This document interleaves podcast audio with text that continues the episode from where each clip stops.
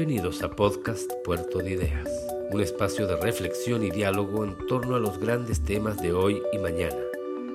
En el episodio de hoy escucharemos Navegando en un mar de likes, redes sociales y ciencias de datos.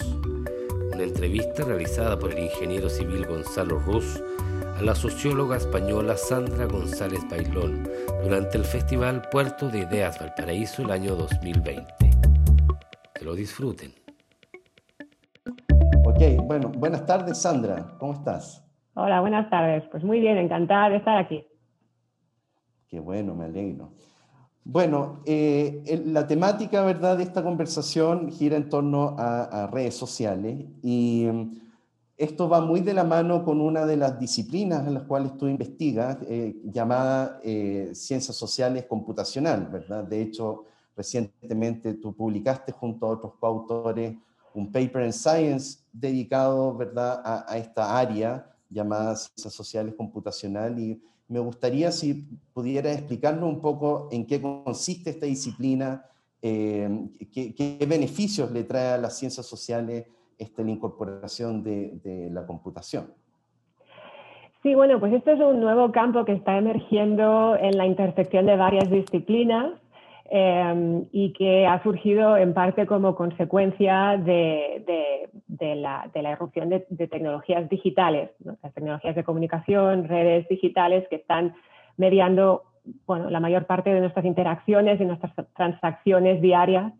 Y entonces, bueno, eh, en esta intersección de ciencias sociales y, ciencias computacionales, eh, pues podemos hacer un tipo de investigación que antes no era posible. Eh, si en el pasado teníamos que utilizar encuestas y preguntar y para poder entender qué explica el comportamiento humano, ahora de repente tenemos acceso a un montón de datos eh, que revelan lo que hacemos eh, en, nuestro, en nuestra vida cotidiana y que si lo agregamos y lo analizamos de una manera de, la manera correcta, pues podemos dar respuesta a preguntas que antes estaban fuera del alcance de, de las ciencias sociales. Y un ejemplo muy concreto del tipo de preguntas que podemos responder ahora, eh, que antes eran mucho más difíciles de tratar, pues son temas en torno al comportamiento colectivo. Eh, y bueno, pues de repente que cuando tienes movilizaciones masivas eh, que se coordinan a través de redes sociales, de plataformas digitales, sin que hayan organizaciones formales, por ejemplo, ¿no? ¿Cómo es posible que de forma semi-espontánea bueno, pues eh, muchas personas eh, eh, se coordinen, empiecen a utilizar hashtags, salgan a la calle, sin, la presencia de estas organizaciones formales. Y, esto es algo que podemos entender ahora de una manera mucho más profunda de lo que podíamos ah, antes. Perfecto. Oye, y mm, acá eh, eh, parte este, de este, mm, artículo, ¿verdad? También señalan que si bien, como tú acabas de escribir, esto, esto trae una serie de beneficios para poder analizar, ¿verdad? El comportamiento social a través de, estos grandes números e interacciones, ¿verdad? De redes que, ocurren. También hay, hay, obstáculos, ¿verdad? Hay ciertos obstáculos en poder eh, desarrollar e, esta disciplina eh, eh, incluso obstáculos desde acceso a data o incluso quizás desde las ramas más tradicionales de ciencias sociales en los cuales no siempre aprueban este, este tipo de, enfoque. Sí, bueno, yo diría que el reto más importante es el de la privacidad, ¿no? ¿Cómo podemos utilizar estos datos para responder a preguntas que van a beneficiar al bien común, ¿no? que nos van a ayudar a diseñar mejores instituciones o a mejorar la forma en la que vivimos eh, sin dañar, eh, bueno, pues sin atentar contra la privacidad y el derecho que tenemos a, decidir cómo se utilizan nuestros datos. Eh, yo diría que eso es un reto importante sobre el que estamos trabajando muchos y, existen garantías que podemos bueno, pues utilizar para, para, estar seguros de que estamos utilizando esos datos para responder a preguntas importantes que nos van a beneficiar a todos eh, sin, bueno, sin abusar del acceso a datos eh, y, sin romper este principio de privacidad. Y luego existen otro tipo de retos que son más institucionales y es bueno, de infraestructura, de cómo eh, creamos las infraestructuras que necesitamos para permitir que bueno, que el acceso a esos datos esté en manos de, todos y no solamente de unos pocos en el sector privado que van a utilizar esos datos pues, para su propio beneficio. Eh, eh, y, esto bueno, pues tiene que ver con cómo diseñamos estas infraestructuras y el rol que juegan las universidades y los investigadores en garantizar que, el acceso a esos datos no va a estar restringido eh, solamente a unos pocos, sino que estos datos van a ponerse al servicio de la investigación y, de fines eh, que, van a beneficiar a, que nos van a beneficiar a todos, al, bien común. Perfecto. Oye, em, desde el punto de vista universidades que tú, tú mencionaste, por lo menos acá en Chile, yo diría que esta disciplina es más bien incipiente y uno logra eh, ver, detectar algunos de, estos aspectos en programas más bien a nivel de posgrado acá en Chile, programas doctorales. Eh, sin embargo, eh, la idea acá entiendo es evidentemente que, esta disciplina pueda más bien partir a nivel incluso de, pregrado al momento de enseñar ciencias sociales. ¿Eso es así y cómo se logra?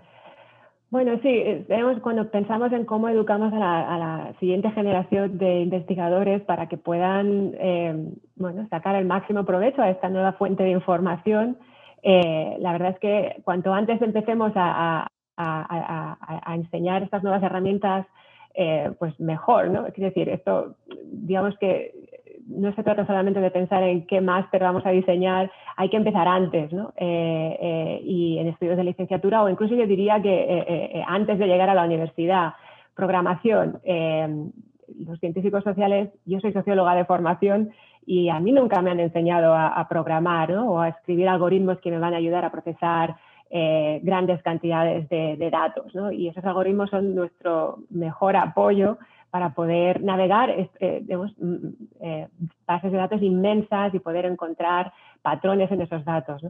Em, y, al mismo tiempo, eh, muchos ingenieros tampoco les explican que la manera en la que uno diseña ese algoritmo tiene consecuencias sociales y normativas.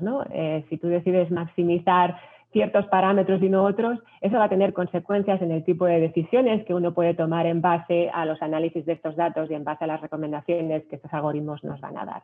Y entonces ahí está, digamos, en esa intersección del aspecto técnico y el aspecto social que, digamos, deberíamos intentar incorporar en nuestros currículums cuando diseñamos nuestras licenciaturas o programas de posgrado, pero yo diría que incluso antes, ¿no? en los institutos, eh, bueno, hay que empezar a, diseñar cursos que, traigan a, eh, a, los científicos sociales y a los ingenieros para que empiecen a trabajar, empezar a trabajar juntos eh, y, entender los, los, retos que surgen cuando uno mira un problema desde el ángulo social y desde el ángulo técnico. ¿no? Eh, y yo creo que hay muchos ejemplos eh, de, iniciativas que están haciendo esto, pero nos, hay que hacerlo más. ¿no? Eh, digamos que, como tú decías, Gonzalo, es todo muy incipiente y hay ciertas inercias de las universidades en cómo compartimentalizamos el conocimiento.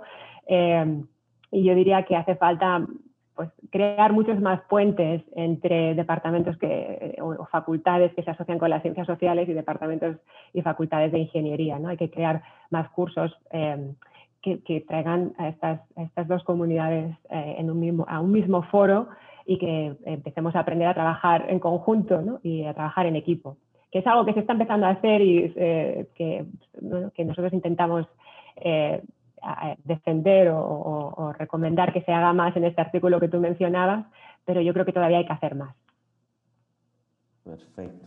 Muchas gracias. Sí, eh, bueno, es realmente una disciplina muy, muy interesante, dado la, eh, como tú mencionas, ambos mundos, ¿verdad? Eh, yo, yo que vengo del lado más de, de, data science, ¿verdad? También es muy atractivo poder aplicar todas las técnicas que se han ido desarrollando desde desde la ciencia de los datos, inteligencia artificial, machine learning, para eh, data eh, que, más bien eh, proviene o trata de explicar algún tipo de fenómeno social.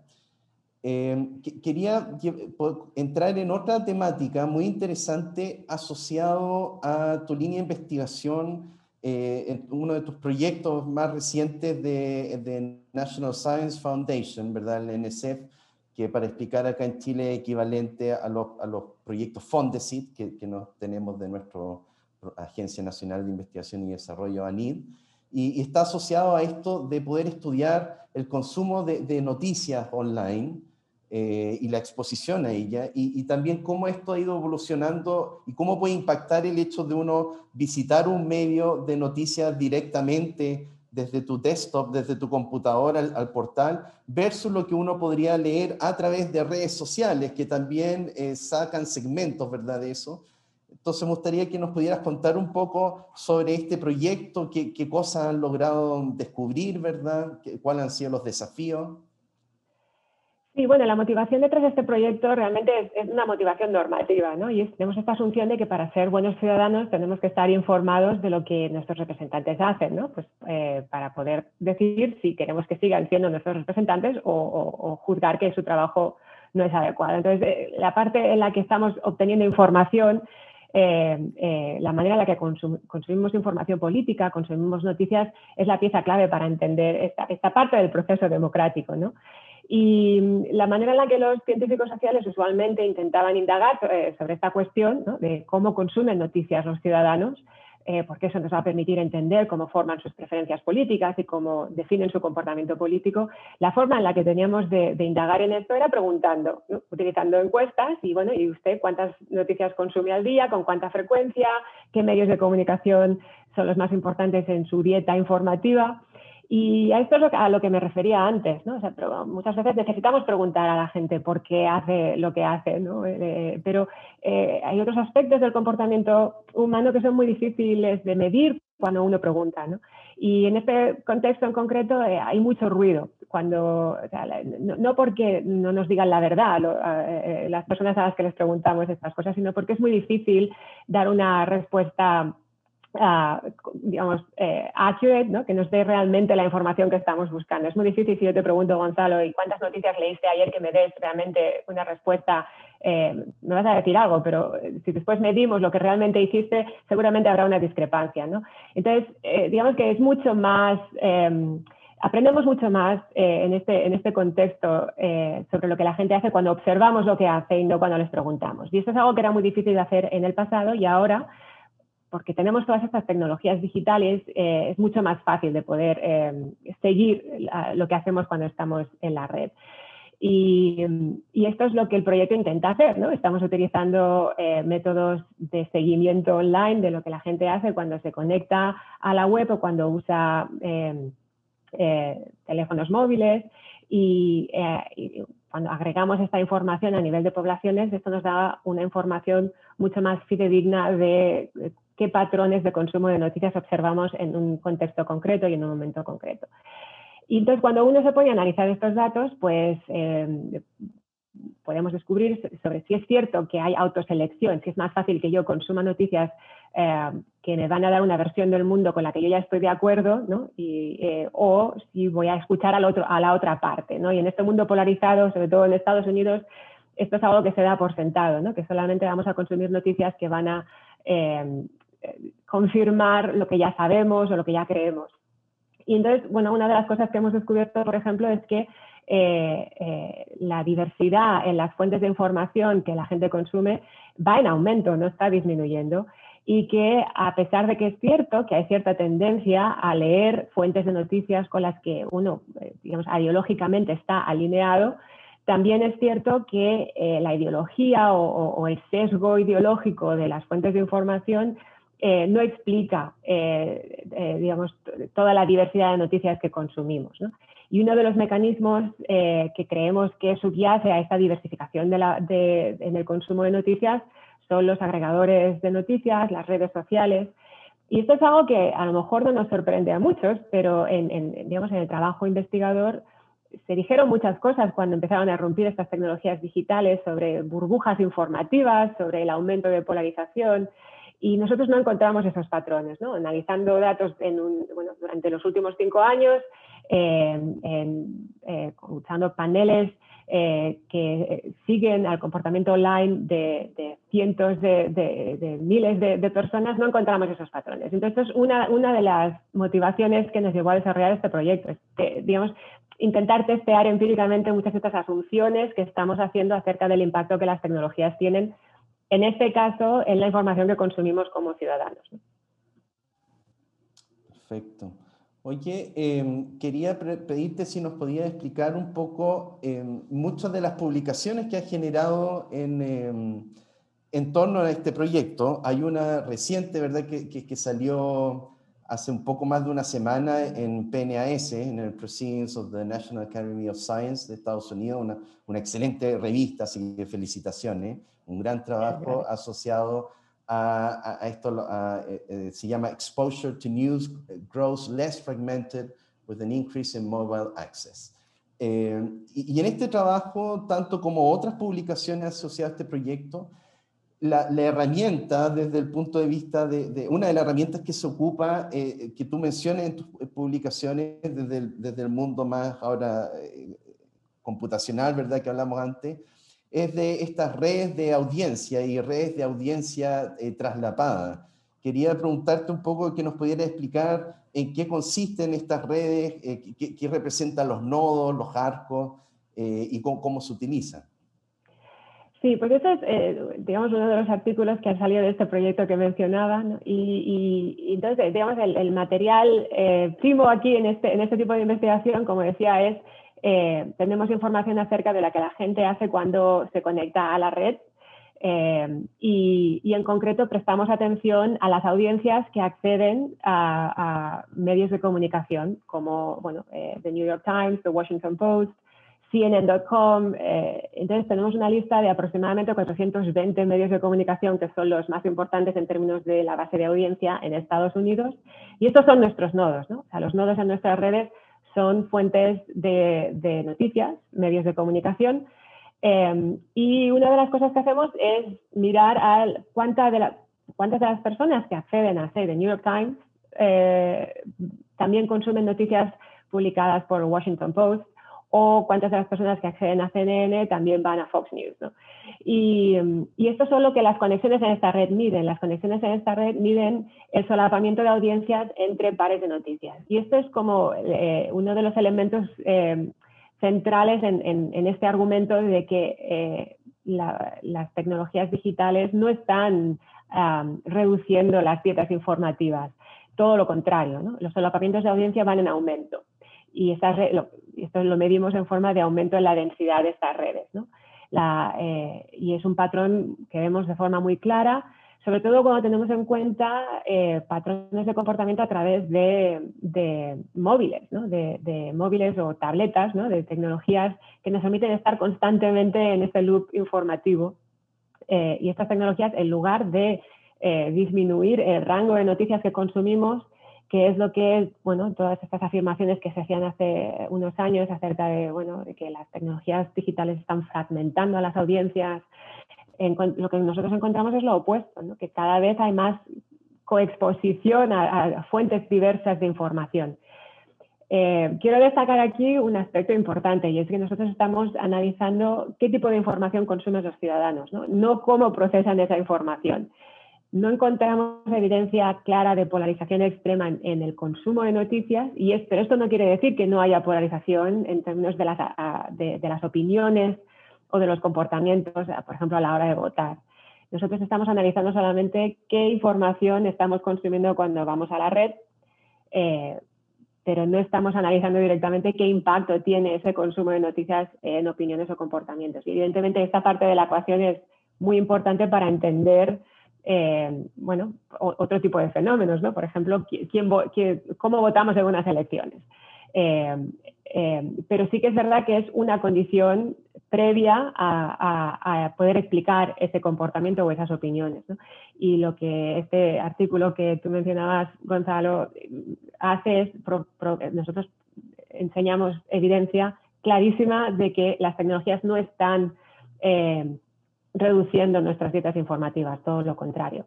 Otra cosa que mostramos que creo que es muy importante es que eh, la mitad de la población que, va a la red, que está online, no consume ningún tipo de noticias. Eh, y, eso es algo preocupante, de nuevo, porque eh, uno de los fundamentos de, las democracias es que los ciudadanos estén informados y que puedan seguir los acontecimientos políticos y, nosotros eh, no encontramos evidencia de que la mayoría de la población que va a la red utilice su tiempo online para consumir noticias, todo lo contrario, la mayor parte de la población no consume ningún tipo de noticias y, eso es algo preocupante.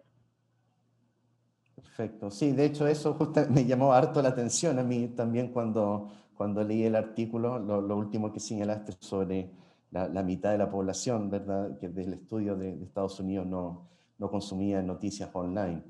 Oye, una, pequeña consulta, eh, quizás para el público un poco más, más técnico, que quizás que tengamos el, estas redes de, audiencia, eh, hay un proceso importante porque al inicio, ¿verdad? Esta red puede estar, eh, puede ser muy densa, altamente conectada y por lo tanto ustedes ocupan, tienes algunos papers incluso también asociados a diferentes formas de filtrar o, o podar, ¿verdad? Esta red para poder quedarse con, con, con, la estructura base, si uno quisiera señalar, para poder interpretar, porque claro, cuando uno tiene una red con muchos nodos y muchas interconexiones, la verdad es que, eh, claro, uno puede calcular algunas medidas de, de, red, ¿verdad? Y de centralidad, pero, pero para fines de interpretación hay que... Hay que hay conexiones que quizás no, no, no tienen mucho sentido y hay que podarlas, ¿verdad? Filtrar, que tú mencionas.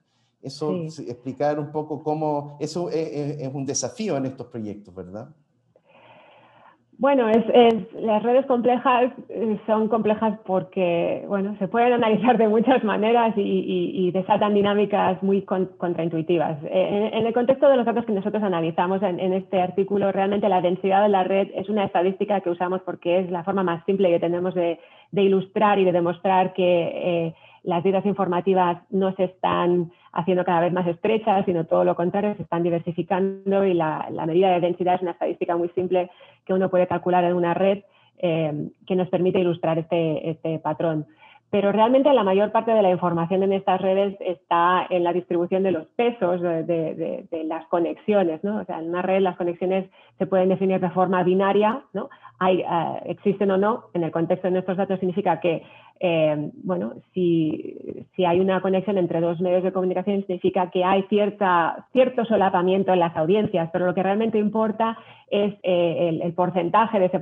de ese solapamiento, ¿no? El número de de, personas que están consumiendo estas dos fuentes de noticias.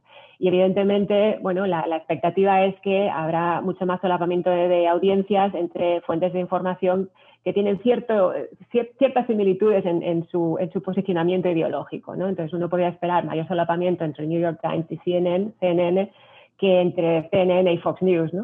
Em, entonces, bueno, la densidad es una de estas estadísticas que usamos para demostrar que, eh, a medida que pasa el tiempo y, eh, digamos, estas redes se están haciendo más densas, lo cual significa que las dietas informativas se están diversificando, pero la verdad es que la mayor parte de la información en estas redes está en la distribución de estos pesos, de, las conexiones, de cuánta gente está realmente consumiendo pares de noticias Em, y, entonces aquí, como tú decías, Gonzalo, una de las cosas que hacemos es, eh, hay, ruido también, ¿no? hay mucho ruido en estos datos. Entonces, uno de los motivos por los que queremos filtrar estas redes es para eliminar las conexiones más, em, más débiles, ¿no? donde hay menos solapamiento, porque eso no es tan eh, significativo. ¿no? Nos centramos solamente en, en, en, las, las partes de la red donde el solapamiento es sustantivo. ¿no?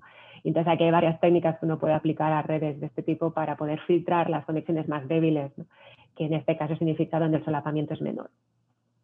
Perfecto. Oye, eh, por último, asociado a esto, eh, ¿cómo adquieren, cómo obtienen la data para hacer estos estudios? Eh, porque finalmente uno requiere tener como el historial de, navegación, ¿verdad? De personas para saber si visitó primero este, este este, o sea, a un portal y luego a otro, en fin, eso, ¿cómo, se obtiene eso? Bueno, en este caso nosotros estamos trabajando con datos que hemos obtenido a través de una compañía de medición de audiencias. Eh, entonces, la recuperación de datos no la hemos hecho nosotros directamente, sino que nos ha, nos ha eh, proporcionado esta compañía mediante una licencia de acceso de datos. ¿no? Em, y la forma en la que esta compañía tiene de recopilar esta información es, eh, bueno, recluta a, panelistas que aceptan instalar un pequeño programa en sus, en sus computadoras o en sus móviles para que, va, que va, a generar logs, ¿no? va a generar récords de, de, todo lo que hace mientras están conectados. Y, y además, pues hay ciertas, hay, tenemos información de estos panelistas, datos demográficos, ¿no? Pues, los, digamos, variables básicas como la edad, el género, y, para un subset, pues también tenemos información acerca de, su, de sus opiniones políticas. Eh, quiero resaltar también aquí que la mayoría de estos datos se proporcionan de forma agregada. Nosotros no tenemos información a nivel individual, no podemos reconstruir el historial eh, de la actividad online para personas concretas. ¿no? Esto está agregado a nivel de todos los panelistas o podemos agregarlo a nivel de categorías demográficas, pero no tenemos acceso a nivel individual, en parte para proteger la privacidad de, de estos panelistas. ¿no? Y, eh, y bueno, en fin, que eh, digamos, aquí hay un, trade-off que se tiene que resolver, ¿no? que es la granularidad de los datos versus lo que uno puede responder con estos datos. Exacto. Bueno, eso en parte también lo comenta en, tu libro, que quiero hablar un poquito después más, más adelante.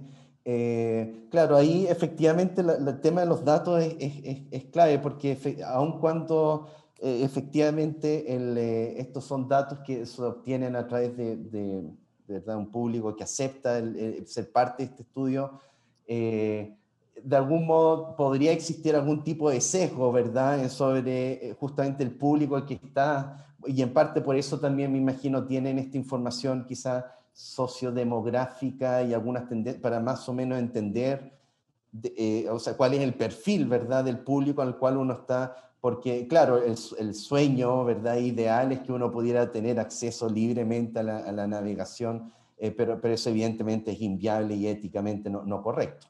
Y, pero por lo tanto, quizá un tema no menor en todos estos estudios es siempre esta componente de sesgo que pudiera existir ¿verdad? En, en, en los datos y en la forma en que uno captura esos datos. Sí, absolutamente. Eh, eh, digamos que la calidad de los resultados de una investigación no importa cuán grandes sean tus datos, ¿no? Big Data, no importa eh, lo, grande que sea tu base de datos si, si hay un sesgo que está implícito en esos datos, ¿no? Y, hay maneras de corregir esos sesgos. A veces el sesgo, a veces realmente uno no necesita un, datos representativos de la población, ¿no? Cuando analizamos datos de Twitter, por ejemplo, para entender cómo la desinformación circula por redes sociales, eh, bueno, ya sabemos que la actividad en Twitter no va a ser representativa de la población en general, porque bueno, en Estados Unidos no sé si es un 22 o un 23% de la población que utiliza Twitter, pero el presidente de Estados Unidos eh, eh, no le queda mucho tiempo, pero bueno, él está en Twitter y cada vez que, publica un mensaje pasan cosas, ¿no? desde este contexto no importa tanto que los datos no sean representativos de la población en general, sino que sean representativos de una población de, de interés, ¿no? Eh, ahora bien, en el caso de hacer generalizaciones eh, de, cómo la población en general consume noticias, evidentemente la representatividad importa y aquí es donde uno tiene que tener en cuenta las variables demográficas, intentar garantizar en la medida de lo posible que la población de análisis se corresponda con la población de objeto que estamos intentando entender. Y, bueno, y en este campo de, la, de, las ciencias computacionales en general y, del uso de... Ah, machine learning y todos estos algoritmos y inteligencia artificial, uno de los grandes retos en muchas de estas técnicas es que los datos que se utilizan para entrenar a los algoritmos, para que nos den clasificaciones, por ejemplo, de imágenes, eh, esos datos que se están utilizando para enseñar a los algoritmos están sesgados. Entonces, eh, el algoritmo va a aprender el sesgo, ¿no? Y esto es un, problema que se, está, se ha manifestado en varios ámbitos y es un problema serio que hay que tener en, cuenta. Y es una de las razones por las que es tan importante tener a sociólogos o a politólogos o, a científicos sociales en general en esos equipos que, que, diseñan estas tecnologías, ¿no? porque muchas veces con una mentalidad ingenieril lo único que importa es resolver un problema de forma eficiente y eficaz, pero no nos eh, percatamos quizá tanto del aspecto social ¿no? y, de, y de los sesgos que estamos que estamos eh, bueno, introduciendo en nuestros algoritmos porque los datos están sesgados de, principio, ¿no? o sea, de entrada. Y, y eso es algo que es, crucial eh, a la hora de pensar en cómo utilizamos estas herramientas. Concuerdo contigo, em, efectivamente, porque el, el, el, aspecto ¿verdad? de poder darle un contexto a, a, los datos ¿verdad? Y, y no solo eh, tomar un dataset y, y, meterlo a algún algoritmo de, machine learning o lo que fuera para obtener una, una predicción, eh, sin saber cómo realmente interpretar esos resultados puede, ser algo muy negativo al, final y, perjudicial incluso. Eh, eh, Sandra, del segmento anterior me llegó una, una, consulta del público de Juan Pablo sobre esto de, de que el 50% consume la noticia online. Juan Pablo Jiménez preguntaba, ese 50% de la población que no consume noticias de website auditados o formales, ¿será que consume eh, contenido falso, fake content, o, se, guía solo en más bien lo que recibe por redes sociales y que podría ser falso? Es una buena, buena pregunta y yo diría que es, eh, eh, es algo que no podemos iluminar directamente con los datos que hemos analizado hasta ahora, pero evidentemente mi intuición es que esta es una población particularmente vulnerable a campañas de manipulación informativa todos los datos que nosotros analizamos en este proyecto en concreto son datos que reflejan lo que eh, los usuarios de la web hacen cuando van a la web o utilizan apps de, estos medios de comunicación, pero no sabemos lo que esto, estos panelistas hacen en Facebook, por ejemplo. Eh, Facebook es como un jardín cerrado. Eh, y en la medida en que la mayoría de la población está en Facebook, eh, bueno, la pregunta es, ¿y qué pasa con este 50% que no consume noticias de forma voluntaria? Eh, ¿Qué pasa cuando están en, una red social como Facebook o incluso WhatsApp, eh, y, reciben, bueno, pues eso, memes o mensajes que forman parte de estas campañas de desinformación. Mi intuición es que no van a tener el mismo tipo de, de herramientas para determinar si esa información es veraz o no porque no tienen nada por la que contrastar, no, han consumido, no, están, digamos, inmersos en consumo de noticias en general, entonces no van a poder contrastar esa información eh, con otras informaciones más legítimas. Eh, es algo que es una hipótesis en este momento que estamos intentando eh, testear, ¿no? pero me parece que es una muy buena pregunta, muy buena intuición. ¿no? Efectivamente, si hay alguna población particularmente vulnerable a campañas de, desinformación, es, esta, mitad de la población online que prefiere evitar el consumo de noticias ¿eh? y hacen otras cosas, como entretenimiento o otras, hacen otras actividades.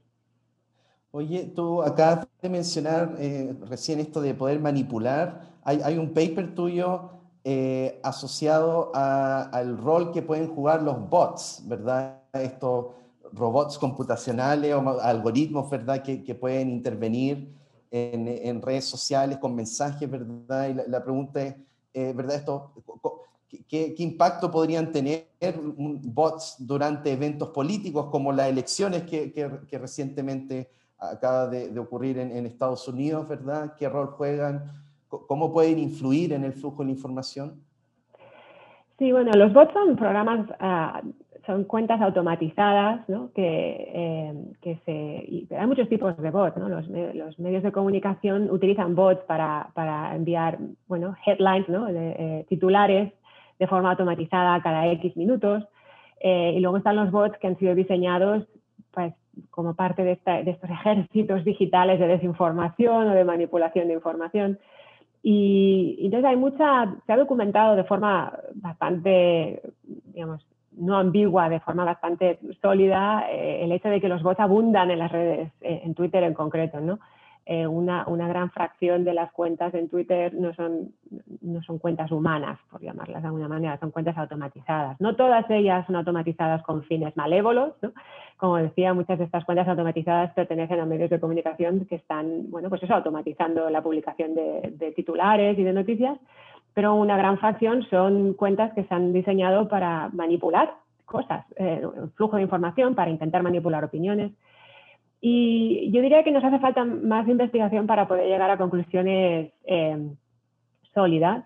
Yo creo que eh, hay mucha, digamos, tenemos muy buenos motivos para sospechar que puedan tener un impacto estas cuentas automatizadas, estos bots, que pueden tener un impacto en, las opiniones de los usuarios ah, que, digamos, que ven este tipo de información. Pero yo, pero yo no he visto ningún tipo de evidencia que nos, que nos, que nos permita decir, pues el impacto que han tenido es este, ¿no? Y eh, ha habido un cambio, eh, en los bots, la actividad de, estos bots han generado un cambio de tanto por ciento en el número de personas que votan por determinado candidato y no por otro, ¿no? Y en la investigación que yo he hecho con mis colaboradores, por ejemplo, una de las cosas que, que, que hemos, digamos, descubierto es que sí, hay muchos bots. nosotros hemos analizado datos en Twitter, por ejemplo, durante episodios de contención política, de movilización, la protesta de los chalecos amarillos de, Yellow Vests en, Francia durante el referéndum a favor de la independencia en Cataluña. Eh, y mucha, una gran fracción de la actividad en, Twitter eh, fue generada por estas cuentas automatizadas. Eh, pero nuestros análisis revelan que a pesar de que hay un gran volumen de mensajes que son generados por estas cuentas, los centros de información siguen siendo medios de comunicación tradicionales verificados eh, son los que más eh, retweets reciben, eh, son las cuentas que, adquieren mayor centralidad en estas redes de difusión de información. Pero es verdad que esto no quita que siga habiendo un, gran volumen de mensajes que son creados por estas cuentas automatizadas, generados por estas cuentas automatizadas. Las cuentas orgánicas, la actividad orgánica también contribuye mucho a generar actividad y no está claro todavía si eh, eh, estos mensajes que generan los bots van a cambiar, cambian la actitud o las opiniones de, las personas que están en estas redes. ¿no? tenemos información sobre eso, pero yo no he visto ningún tipo de investigación que demuestre de forma sólida que los bots tienen una influencia eh, clara en el cambio de opiniones y de comportamiento humano. Lo único que hemos podido documentar hasta ahora es que hay muchos bots y generan mucho volumen, pero eso no significa que sean los centros de atención en, estas redes de difusión de información o que tengan un impacto real en las opiniones de las personas que encuentran la información que publican estas cuentas. Perfecto. Sandra, llegó otra pregunta del público, eh, también quizá un poco asociado sobre los, nuevamente los medios de, de noticias, ¿verdad? Eh, Ricardo Salazar pregunta, ¿cómo calificarías el sistema de medios eh, en, los Emiratos Árabes. ¿Es distinto a otros países? ¿Crees que el mismo estudio en otros países debería dar distintos resultados? O, más que un lugar en particular, si, si los resultados que tú obtienen en parte podrían ser solo algo particular de Estados Unidos o tú esperas más bien que ese comportamiento se, se, replica en, eh, en, en, otros países, quizás a veces con medios muy diferentes? No sé. Es una gran pregunta que requiere de, investigación empírica. ¿no? Eh, es verdad que la mayor parte de los estudios que se hacen en este, en este campo eh, surgen de Estados Unidos. Eh, y, bueno, yo en particular, estamos, yo y mi equipo estamos intentando desarrollar estudios que, vayan más allá de lo que pasa en Estados Unidos. Y sí que es verdad que las tecnologías son las mismas, pero lo que cambia es el entorno mediático y es evidentemente, bueno, y cómo se regula los medios de comunicación, y, el contexto político es distinto y evidentemente todo esto va a tener un impacto en cómo estas eh, tecnologías se, utilizan. En contextos donde hay censura, eh, desde un punto de vista formal, las redes son redes y, los mecanismos que, determinan lo eficaz que son las redes a la hora de difundir la información, siempre son los, mismos. Es decir, eh, la, ciencia de redes nos da el lenguaje abstracto que nos permite generalizar más allá de lo que pasa en un contexto político concreto. Eh, nosotros podemos comparar redes de difusión de información eh, que surgen en varios contextos políticos. A un nivel de abstracción podemos comparar esas redes, pero evidentemente, como Gonzalo decías tú antes, ¿no? el contexto importa y la forma en la que interpretamos por qué surgen esas redes o cómo se desarrollan ciertos procesos de difusión de información importa también. En, países donde bueno, eh, no, hay, libertad de prensa o hay censura, eh, redes sociales han contribuido a abrir espacios de discusión pública que no existen en, otros, en otros foros. Eh, y durante la primavera árabe, aunque nos parezca que esto forma parte de un pasado muy remoto ya, ¿no? pero esa era la época en la que todo el mundo tenía expectativas optimistas acerca del impacto democrático que tenían las redes sociales, eh, y ahora somos un poco más pesimistas por todo lo que se ha descubierto acerca de, cómo Facebook o Twitter eh, bueno, pueden ser manipulados, ¿no? Pero sí que es cierto que estas redes ah, permitieron la información, eh, abrieron un espacio para la difusión de información que no podía difundirse a través de otros mecanismos mediáticos. Eh, y, y, eso es algo, digamos, sobre lo que hay evidencia pero lo que pasa con estas tecnologías es una pieza en un puzzle muy complicado, ¿no? Y yo creo que hace falta mucha más investigación comparativa en contextos políticos más allá de Estados Unidos, eh, Inglaterra o incluso eh, países europeos, ¿no? Eh, nos hace falta acumular más evidencia empírica para poder entender cómo estas dinámicas se desarrollan en otros contextos políticos, evidentemente. Y, eso es algo importante y debería ser una prioridad eh, en, este campo de investigación. Oye, hay, otro estudio que, me llamó mucho la atención eh, por la implicancias que tiene y desde el punto de vista de modelamiento es sobre cómo estudiar eh, el hecho de la dinámica que se requiere, ¿verdad? Para que, para que un hashtag o, un pequeño movimiento, una campaña llegue, a, crecer y ser trending topic o algo, algo masivo. O sea, ¿cómo? Porque, y, también esto va conectado en parte a tu libro, que vamos a hablar al, final un poquito, eh, eh, hay cosas que quizás no, uno no tiene la intención de que, de que vaya a, a crecer tanto, ¿verdad? Eh, y por lo tanto, que básicamente eh, en base a los modelos que han visto, ¿qué, condiciones tienen, tienen que darse o más bien para que algo que parte pequeño, como una pequeña noticia, un hashtag o algo, de repente explote? Mm. Yo diría que es una combinación de dos mecanismos. Uno es procesos de retroalimentación positivo. ¿no? Y a ver, las redes importan porque yo como socióloga siempre he dicho que los, actores sociales, los seres humanos, no somos eh, eh, no estamos aislados, tomamos siempre decisiones en función de lo que los que están alrededor nuestro deciden hacer, ¿no? o en función de las opiniones que vemos a nuestro alrededor. En otras palabras, estamos inmersos en redes de interdependencia que canalizan procesos de influencia social. Y esta es la clave para entender estos procesos de retroalimentación positiva. En redes sociales como Twitter es relativamente fácil poder hacer ejercicios de, ingeniería reversa y entender cuando un hashtag se convierte en viral, eh, cómo empezó ¿no? el proceso y, cuando hablo de, mecanismos de retroalimentación positiva, a lo que me refiero es este, este, mecanismo de refuerzo, de ventaja acumulativa, ¿no? de cuando uno empieza a utilizar un hashtag y los que están alrededor nuestro empiezan a utilizar el mismo hashtag, esto, digamos, va, a percolar en la red, ¿no? se va a difundir. Eh, cuando se dan condiciones de, de, que hay una masa crítica en un momento dado durante un espacio temporal determinado que va a permitir que ese hashtag empiece a crecer eh, eh, de forma exponencial. El uso del hashtag empiece a crecer de forma exponencial. Pero yo diría que en el contexto de las tecnologías digitales necesitamos un segundo mecanismo, que son los algoritmos, que van a reforzar esa visibilidad y van a hacer que los hashtags que empiezan a ser visibles a, nivel local en ciertas comunidades adquieran visibilidad global. Y es la combinación de estos dos mecanismos eh, que son parte fundamental para entender estos procesos de, difusión viral o cuando un hashtag eh, pasa de no, ser utilizado a que lo utilice todo el mundo. Eh, cuando uno lo explica así parece muy fácil, ¿no? a, la, hora de ponerlo en práctica es mucho más complicado porque eh, es muy difícil de predecir este tipo de dinámicas. ¿no? Y la contingencia histórica tiene mucho sentido cuando uno, cuando uno mira hacia atrás, ¿no? intenta reconstruir lo que pasó. pero si uno quisiera lanzar una campaña y hacer que un hashtag se convirtiera en viral, es algo que es muy difícil de, diseñar de arriba a abajo, ¿no? Eh, todas estas campañas de, marketing viral es lo que intentan hacer, ¿no? Eh, plantan semillas en redes sociales esperando que esas semillas se conviertan en un producto viral o en una idea viral y, la mayoría no funcionan.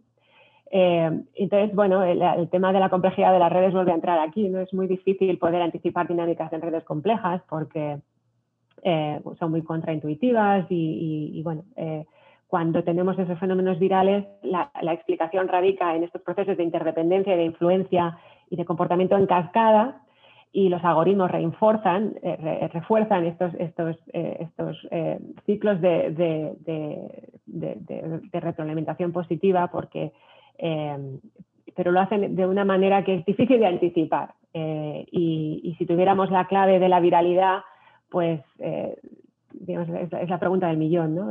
¿Cuál es la clave de que algo se convierta en viral? Y, a priori es muy difícil poder predecir o anticipar. Perfecto. Eh, Sandra, llegó otra pregunta del, público. Claudia Novoa eh, pregunta, ¿qué tipo de estructuras de redes se operan en estos procesos? ¿Mundo pequeño, libre de escala? por favor. Bueno, hay muchas propiedades eh, estructurales que, de nuevo, a un nivel de abstracción, la mayoría de estas redes son redes muy centralizadas, a pesar de que, surgen de forma orgánica y espontánea, de abajo arriba, son redes muy jerárquicas. Eh, y cuando hablo de redes jerárquicas me refiero pues, a la distribución de centralidad, por ejemplo. ¿no? Siempre hay unos pocos nodos que, son, que están desproporcionalmente conectados y la mayoría de los nodos son más o menos periféricos. Esta, estructura de centro y periferia es bastante universal, yo diría. Muchas de estas redes, la mayoría de las redes que emergen online, a pesar de que emergen de forma descentralizada y orgánica, tienen una estructura muy centralizada y muy jerárquica. Y esto hace que sean muy eficientes a la hora de difundir información, por ejemplo. ¿no? La información se difunde de forma muy rápida del centro a la periferia. Em, eh, también es verdad que depende del contexto en el que uno está analizando estas redes, hay otros eh, elementos estructurales que importan, las comunidades, ¿no? hay muchos estudios que analizan la estructura de comunidades de estas redes. Em, eh, y, bueno, cuando hablamos de comunidades en redes nos referimos a partes de una red donde hay mucha más densidad de conexiones ¿no? y donde la información fluye de forma mucho más, es muy, redundante. Em, y, en fin, o sea, hay un montón de parámetros aquí que podríamos tener en consideración. Yo creo que, que podemos generalizar algunas de estas propiedades estructurales y hablamos de scale free ¿no? o, de, la, distribución de grado, de, las, de, las, de, long tail dynamics, pero yo creo que lo interesante es ir a entrar en lo que hace que estas redes sean específicas a cada caso también, ¿no? y volvemos al contexto. Eh, descubrir que una red tiene una distribución de grado pues, pues, eso, muy sesgado, que es una red muy jerárquica, es interesante hasta cierto punto, pero luego hay que, indagar en los mecanismos que explican por qué esa red emergió de esta, manera. Y cuando uno analiza, por ejemplo, procesos de movilización política, pues Black Lives Matter en Estados Unidos, ¿no? por ejemplo, es una ilusión pensar que todo esto surge de forma orgánica y espontánea en Twitter. En cierto sentido es así, no hay necesariamente una organización centralizada coordinando el movimiento, pero lo que pasa offline, lo que pasa fuera de las redes, ¿no? el activismo de calle, eh, es muy importante para entender de dónde surgen estas dinámicas de comunicación también. Y poner todas estas piezas en común, eh, eh, desde mi punto de vista, es lo que, lo que, realmente, lo, que realmente tenemos que hacer, ¿no? lo interesante, donde las, las, respuestas interesantes surgen. Ah, más allá de que todas estas redes tengan ciertas propiedades estadísticas. ¿no? Eh, esto es interesante a un, a un nivel, pero a si queremos realmente entender de dónde surgen estas redes, tenemos que ir más allá de esas propiedades estructurales. Perfecto. Oye, em, Sandra, quería llevarte al, a, tu libro más reciente. Em, que, bueno, salió a fines del 2017. Es un excelente libro, felicitaciones, lo estuve leyendo estos días. Eh, para el público se llama Decoding the Social World, ¿verdad? Eh, decodificando el, mundo social. Eh, dos puntos, Data Science and the Unintended Consequences of Communication. Está disponible también, yo lo compré en, está en ebook, así que lo pueden Amazon o Google Play, en fin, para que el público lo pueda adquirir. Quería preguntarte un poco, bueno, este libro en parte toca algunos de los temas que, que hemos estado conversando. Que, quería preguntarte un poco cuál fue, eh, cuál, fue la, motivación también nuevamente de, de, este, de este libro eh, en un principio y luego tengo algunas preguntas eh, particulares sobre algunos temas. Bueno, este es un libro que realmente escribí, sabes que a veces estás escribiendo artículos académicos y, y 8.000 palabras no te da para tanto, ¿no? Y es algo que yo quería contar una historia un poco de, de por qué eh, me entusiasma la idea de poder utilizar estos datos digitales eh, para poder responder a preguntas que los sociólogos llevan mucho tiempo intentando responder. Eh, lo escribí en parte también para, como contrapunto a, a muchos argumentos acerca de la, de, la, de la, parte más oscura de estas tecnologías y de los datos, ¿no? y, eh, y, contar todo lo que hemos podido aprender y todo lo que podemos aprender si analizamos estos datos de la forma correcta, preservando la privacidad y no respetando la autonomía. Eh, pero hay muchas, eh, hay muchas preguntas que podemos responder que antes, que llevamos mucho tiempo intentando responder eh, y que ahora están al alcance de nuestra mano porque, bueno, literalmente estos datos nos han permitido ver el mundo de una forma diferente ¿no? Em, y descubrir patrones que antes eran intangibles. Y esto es particularmente cierto cuando uno piensa en las redes sociales. Las redes sociales preexisten a Internet. Como decía antes, los seres humanos no somos agentes aislados, ¿no? estamos todos eh, inmersos en redes de interdependencia. Em, y estas redes son muy intangibles, es muy difícil. yo cuando empecé mi, doctorado, por ejemplo, y hablaba de redes, eh, pues todavía era un poco como abstracto, ¿no? Eh, eh, ¿qué, son estas estructuras que, que hace que todos seamos interdependientes? Y de repente, pues todas estas tecnologías empezaron a surgir, Facebook se convirtió en, el gigante que es hoy, eh, Twitter, Instagram, todas estas eh, eh, plataformas que hacen LinkedIn, ¿no? que ahora es la idea de que estás a tres grados de separación de, otro profesional, ¿no? y que LinkedIn te puede, te puede, te puede descubrir a quién tienes que, quién te puede introducir a otra persona, ¿no? porque te da una noción de la distancia en, en redes y y todo esto está como mucho más enraizado en el imaginario, en el imaginario popular, ¿no? Todo el mundo entiende lo que son las redes y, y, bueno, y el libro pues responde un poco a, esta, digamos, al entusiasmo que, yo como, como socióloga eh, siento a la hora de, bueno, que, todo lo que podemos hacer ahora que antes no podíamos hacer, ¿no? Y todas las preguntas a las que podemos dar respuesta ahora que antes no podíamos responder. Y, el libro pues intenta dar un poco pues un, cierto contexto histórico al por qué esas preguntas son relevantes y, y, por qué antes eran muy, difícil de, muy difíciles de tratar y ahora pues eh, podemos dar respuestas a esas preguntas. Perfecto. Oye, dentro del libro se comenta un poco algo que, bueno, desde mi área eh, a mí me fascina mucho, esto de la capacidad de predicción, ¿verdad? Hay, hay cómo poder predecir fenómenos sociales o comportamiento social humano. Eh, hay algunas tendencias corrientes en que dicen que, es imposible, ¿verdad? Dado el, eh, que los mismos incertidumbres la forma en que operamos los seres humanos. Eh, hay otras ramas que dicen que sí, y, y, la pregunta es, claro, predicción, pero quizás hasta qué punto, ¿verdad? O, o cuáles son los límites de esa predicción. No sé si tú puedes comentar un poco sobre la factibilidad de poder predecir comportamiento social y, y, bueno, qué implicancias tiene eso. Sí, o sea, yo creo que es muy difícil ser determinista, como si tú eres sociólogo, es muy difícil tener una visión determinista de la vida social, ¿no? Eh, en, ciencias, eh, los que hacemos investigación eh, entendemos muy bien lo que son los modelos probabilísticos, entendemos que todo, al fin y al cabo, eh, estamos intentando predecir en base a probabilidades. Y, pero como decía antes, en el ejemplo de, qué hashtags van a ser virales, ¿no?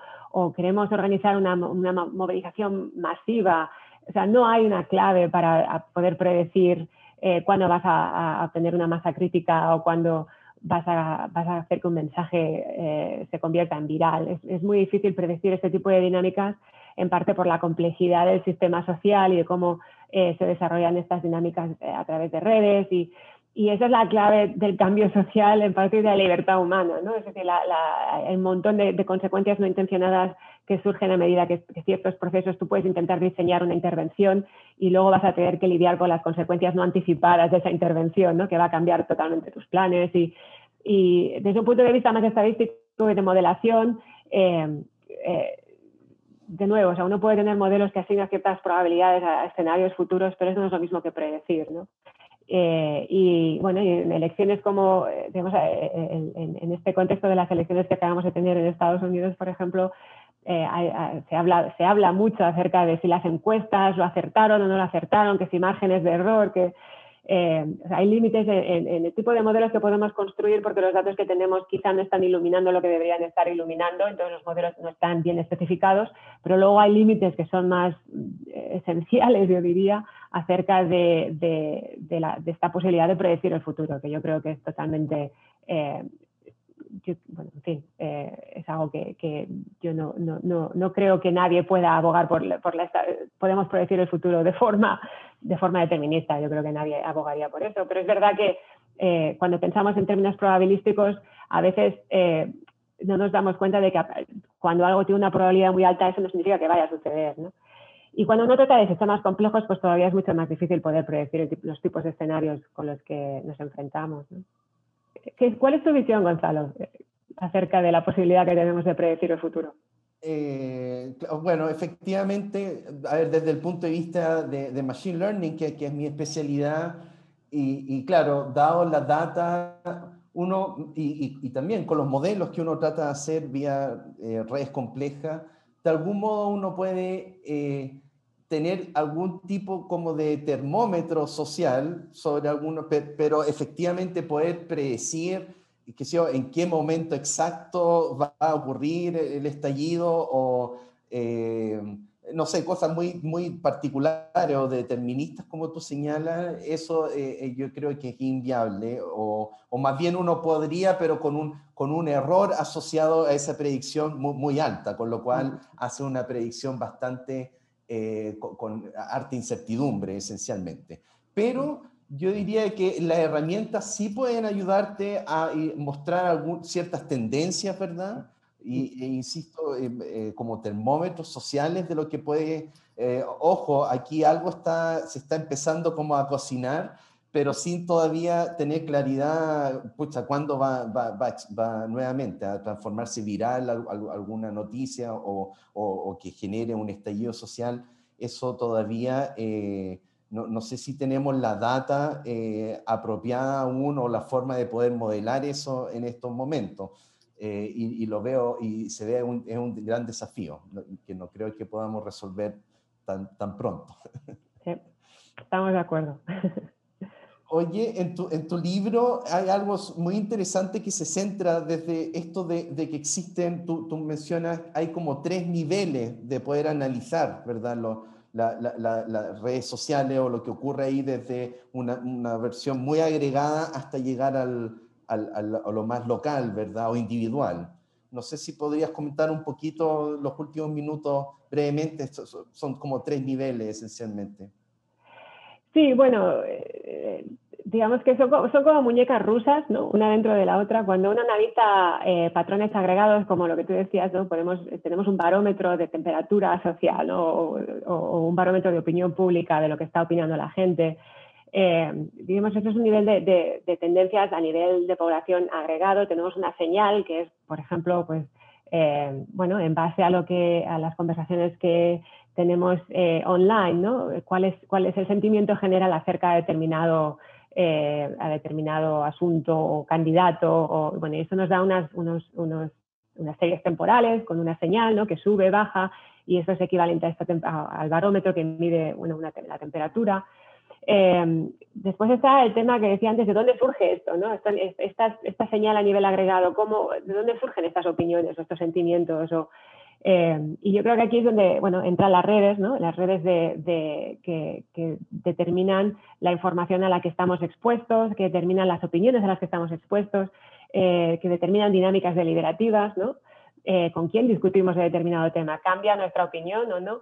Em, eh, cómo se difunden determinadas ideas, eh, ¿quién, tiene acceso a esas ideas y quién queda excluido. todo esto son, preguntas que subyacen a estos patrones generales y que requieren el estudio de estas interacciones que podemos analizar y medir con redes. Y luego en última instancia está el nivel individual de las acciones eh, individuales y es, bueno, cómo decidimos construir nuestras redes, ¿no? O, de quién nos rodeamos, o cómo cambian estas redes en función de cómo yo cambio, o, eh, cuán susceptible soy a, a, cambiar mi opinión en función de, de, las discusiones que tengo con otras personas. Entonces, estos son mecanismos que funcionan a nivel individual. Eh, y uno de los argumentos que, hago, que, bueno, que, defiendo en el libro es la idea de que por primera vez, eh, yo diría, en la historia de, las ciencias sociales o de la investigación social, podemos integrar estos tres niveles de análisis porque tenemos eh, data datos que son lo suficientemente granulares como para permitirnos ir de, del nivel individual al nivel agregado pasando por ese nivel intermedio de redes de interacción.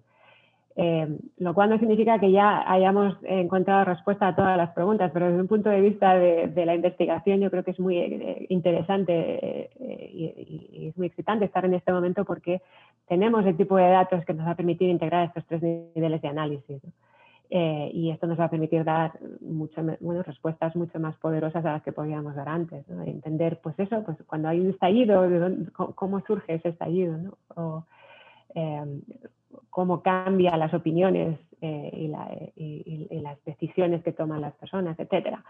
Y yo creo que, esto nos va a abrir una ventana a dinámicas sociales mucho más poderosa de la que podíamos abrir antes con encuestas o eh, lo cual no significa que las encuestas no nos den información in, interesante y relevante, ¿no? pero la, idea es compaginarlo con estas nuevas fuentes de información que son mucho más granulares y nos permiten explorar mecanismos de forma mucho más granular. Perfecto.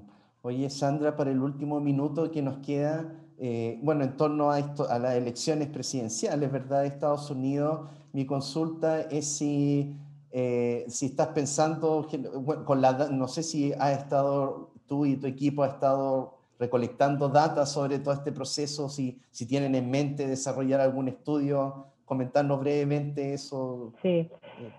Tenemos una colaboración eh, eh, con Facebook em, y cuando hablo en plural me refiero a, mi grupo, pero muchos otros académicos en otras universidades em, llevamos trabajando pues, desde la primavera pensando en qué tipo de estudios nos permitiría em, dar respuesta a, si la desinformación fue influyente en estas elecciones. Tenemos estudios preregistrados, eh, el diseño de los estudios está preregistrado y vamos a empezar los análisis eh, seguramente en enero o en febrero y en parte es para poder dar cierta em, accountability, para, para poder aportar transparencia en estas discusiones públicas acerca del papel que eh, plataformas como Facebook juegan en elecciones. Entonces, mi respuesta a tu pregunta es sí, eh, los estudios están preregistrados, el diseño está preregistrado y, y, si todo va bien, los resultados, haremos públicos los resultados a mediados del año que viene. Em, pero esta es una colaboración que yo creo que vamos a necesitar mucho más en el futuro, ¿no? Crear este tipo de colaboraciones entre académicos que somos independientes y lo único que nos interesa es encontrar respuestas eh, correctas a las preguntas correctas eh, y con el sector privado, en este caso las plataformas eh, de, bueno, con Facebook, que nos va a permitir dar, tener acceso a los datos que necesitamos para dar respuesta a estas preguntas. Entonces, bueno, esto queda pendiente, pero el año que viene más. Perfecto. Bueno, Sandra, parece, que ya llegamos al, fin de este, de este segmento. Quiero, agradecerte por tu participación y felicitarte por todo el excelente trabajo que estás llevando a cabo y una disciplina realmente eh, muy fascinante esto de poder combinar, ¿verdad? Eh, teoría social en parte con, con eh, herramientas de data science y computación. Te deseo mucho éxito. Y también para el público, para el público, muchas gracias por acompañarnos. Gracias por escuchar Podcast Puerto de Ideas. No olvides seguirnos a través de las redes sociales para enterarte de todas nuestras actividades. Hasta pronto.